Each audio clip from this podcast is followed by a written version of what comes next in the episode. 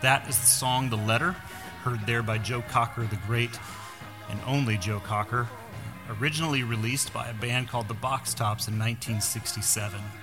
The Letter. And with that, I want to welcome you to another edition of a sermon from an empty room. And today, we begin this five week run that the lectionary hands us through the New Testament letter titled First Thessalonians. Letters are an interesting thing. We communicate in all sorts of ways. We write letters, we type letters, we type emails, we send texts, we send memes, we send emojis, we send gifts. Maybe you communicate entirely through non worded means. I have friends that I can do that with. Just gifts, just memes, just emojis. We're all set. But I want us to think about this old school method of writing a letter. Letters that are handwritten are few and far between. We might get them in a thank you card or something like that, but it's rare that we get this long form, handwritten, thought out, unedited letter. This past week, we received a letter at the church. We get all kinds of mail here uh, catalogs, uh, things that people sign us up for, um, you know, advertisements for communion cups, you name it. But this past week, for the first time in my 13 years here, we received a letter from someone uh, who was in prison.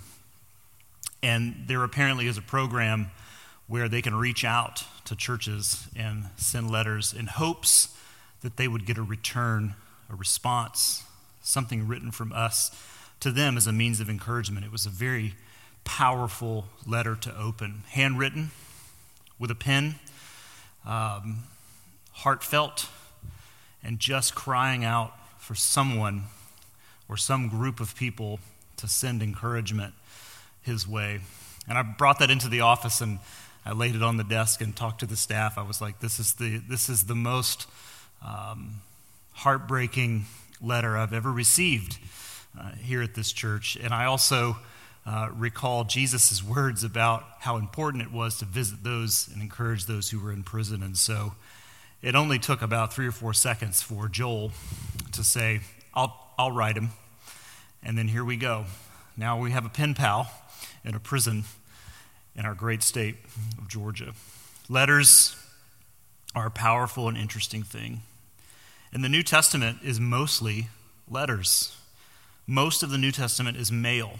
Of the 27 books that we have in the New Testament, 18 of those are letters. If we get really picky and technical, there are seven letters within the book of Revelation, so we could add another seven to the list if we would like. But of the 27 books we have in the New Testament, 18 of them are letters, personal letters. And yet, we have them, which means that the framers of the New Testament saw that these letters were beneficial for the church at large.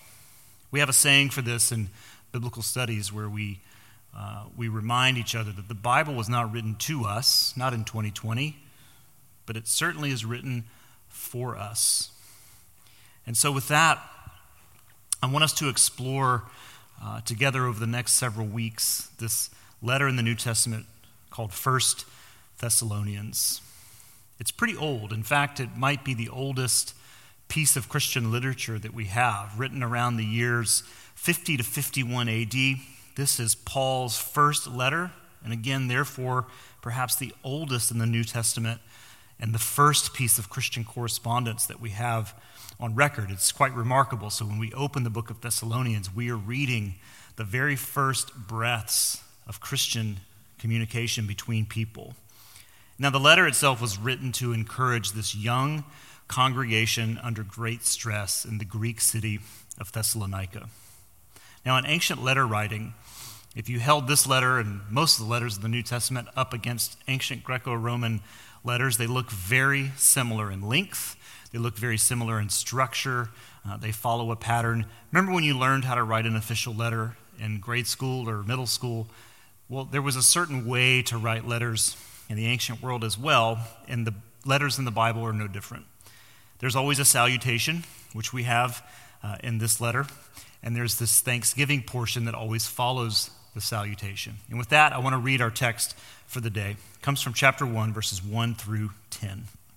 Here's the salutation Paul, Silvanus, and Timothy to the church of the Thessalonians, in God the Father and the Lord Jesus Christ, grace to you and peace. And now it moves into what is called the thanksgiving portion of the letter. He writes, We give thanks to God always for all of you, constantly mentioning you in our prayers, remembering before our God and Father your work of faith, your labor of love, and steadfastness of hope in our Lord Jesus Christ.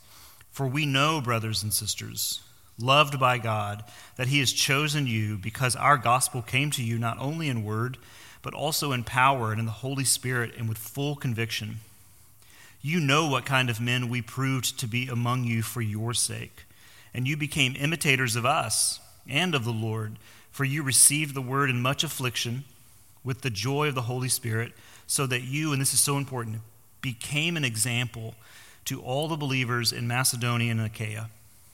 For not only has the word of the Lord sounded forth from you in Macedonia and Achaia, but your faith in God has gone forth everywhere, so that we need not say, anything, for they themselves report concerning us the kind of reception we had among you, and how you turned to God from idols to serve the living and true God, and to wait for his Son from heaven, whom he raised from the dead, Jesus, who delivers us from the wrath to come. The thanksgiving portion of the letter is so important because in that we get, we get what's coming, we get the outline perhaps, of what is to come in the letter. We also get this deeply personal uh, part of the letter where we learn about the relationship between the writer and the reader. Now, there's two central verses for us today, if you can have two things in the center. The first is verse 3 that says, Remembering before our God your work of faith and labor of love and steadfastness of hope.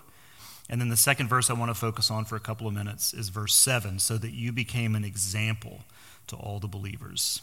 Let's talk about the first one just for a moment.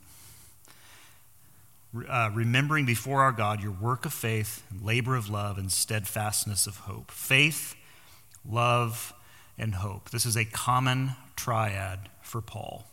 It appears in his letters throughout, sometimes worded faith, hope, and love. But these three words formulate this very important triad, very common for Paul. And with each one of these, Paul offers a brief description of how they are, of what these realms are like. He says that faith is work, it's a work of faith, that love is a labor, the labor of love, and that hope has a steadfast posture, the steadfastness of hope. When we think about faith, when we think about love and hope, these are the right words to describe them. Faith, of course, is work. Love, whatever it is, is labor intensive. If you've ever loved someone or something, it's labor intensive. And hope, hope does require a certain posture, a steadfastness to our lives. Now, we like to think that all the things of faith are simply handed to us, but they're not.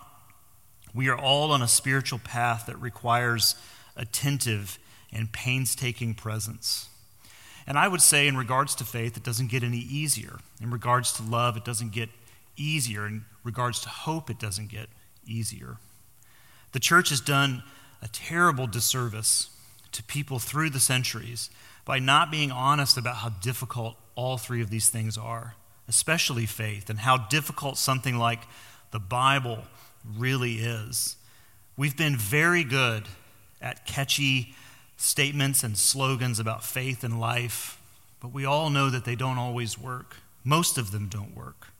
They get us through the day or through the moment, but we still come back around to the need to work out our faith and to labor through our love and to stay fast in our hope. The longer you follow Jesus, I would say that the more complicated the journey gets because Jesus requires imitation of his ways. That's a big theme in this letter and much of Paul's letters as well. And that's a hard road to travel to imitate Jesus, to grow in his ways. Just look at a photo of Mother Teresa and a photo of your favorite prosperity preacher side by side, and you'll see the difference immediately. The ways of Jesus, they're different, they're troubling, they're difficult. The ways of Jesus carve lines into your face. They make your eyes heavy, they make your heart bleed. It's difficult, and it doesn't get easier. And Paul champions these people, their work of faith, they're trying, their labor of love, they're working at this, they're laboring over how they love one another and how they love their worlds and their neighborhoods and their towns. And their steadfastness of hope that somehow, in the midst of great affliction and difficulty and uncertainty, there's still this glimmer of hope. And Paul says in verse 7 that they have become an example to all the believers because of this. Now, the word for example here is the Greek word tupos. And the meaning of that word is quite interesting. This is the primary meaning of that word. It means the mark of a hit or a strike to the body. It's the evidence of being damaged, it's the evidence of injury. Thomas would use the same word, one of the disciples of Jesus. He would use the same word uh, when talking about the marks on Jesus' hands, that he wanted to see the marks of the nails on the hands of Jesus because he didn't believe that Jesus had risen from the dead. You got to remember that story in the latter part of the Gospel of John where all the disciples are like, Thomas, he's, he's alive. I mean, he's hanging out with us, he's eating with us. We were talking with him, and Thomas is like, I don't buy it until I see the example, the tupos, the marks of the nails in his hands, until I see those I will not believe. It's the, it's the evidence of something having great impact on your life. And I would say that all of us are marked by something because life leaves all sorts of marks on us. The life of faith leaves marks on us as well.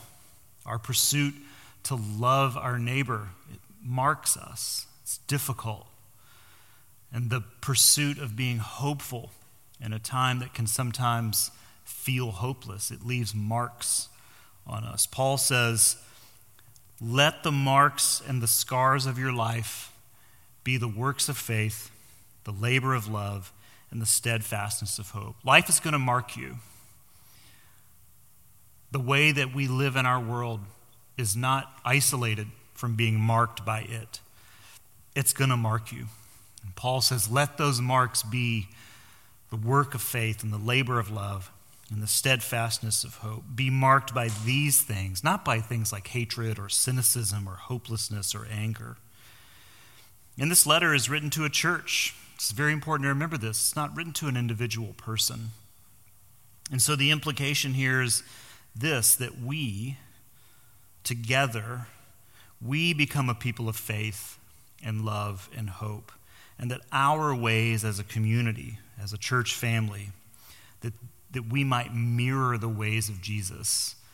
Because the individual, it's, it's not possible to live this way all of the time. But as a community, as a body of believers and seekers and even doubters, we can practice corporately the works of faith and the labors of love and the steadfastness of hope that the general uh, consensus among the body is that these things are important to us, and that the general outlook from the outsider looking in is that that community is focused on the works of faith and the labors of love and the steadfastness of hope. Not looking at the individual and judging the whole, but looking at the whole and how it impacts each of us as individuals. Our purpose here as a church is to be a people growing in the ways of Jesus, to imitate him in our relationships, in our faith, and in our mission uh, in the world. And so we do that together, and we strive in our faith, in our love, and in our hope. Grace and peace, and may you experience the joy of seeing these things flourish in your life and in the lives around you in the days to come. Amen.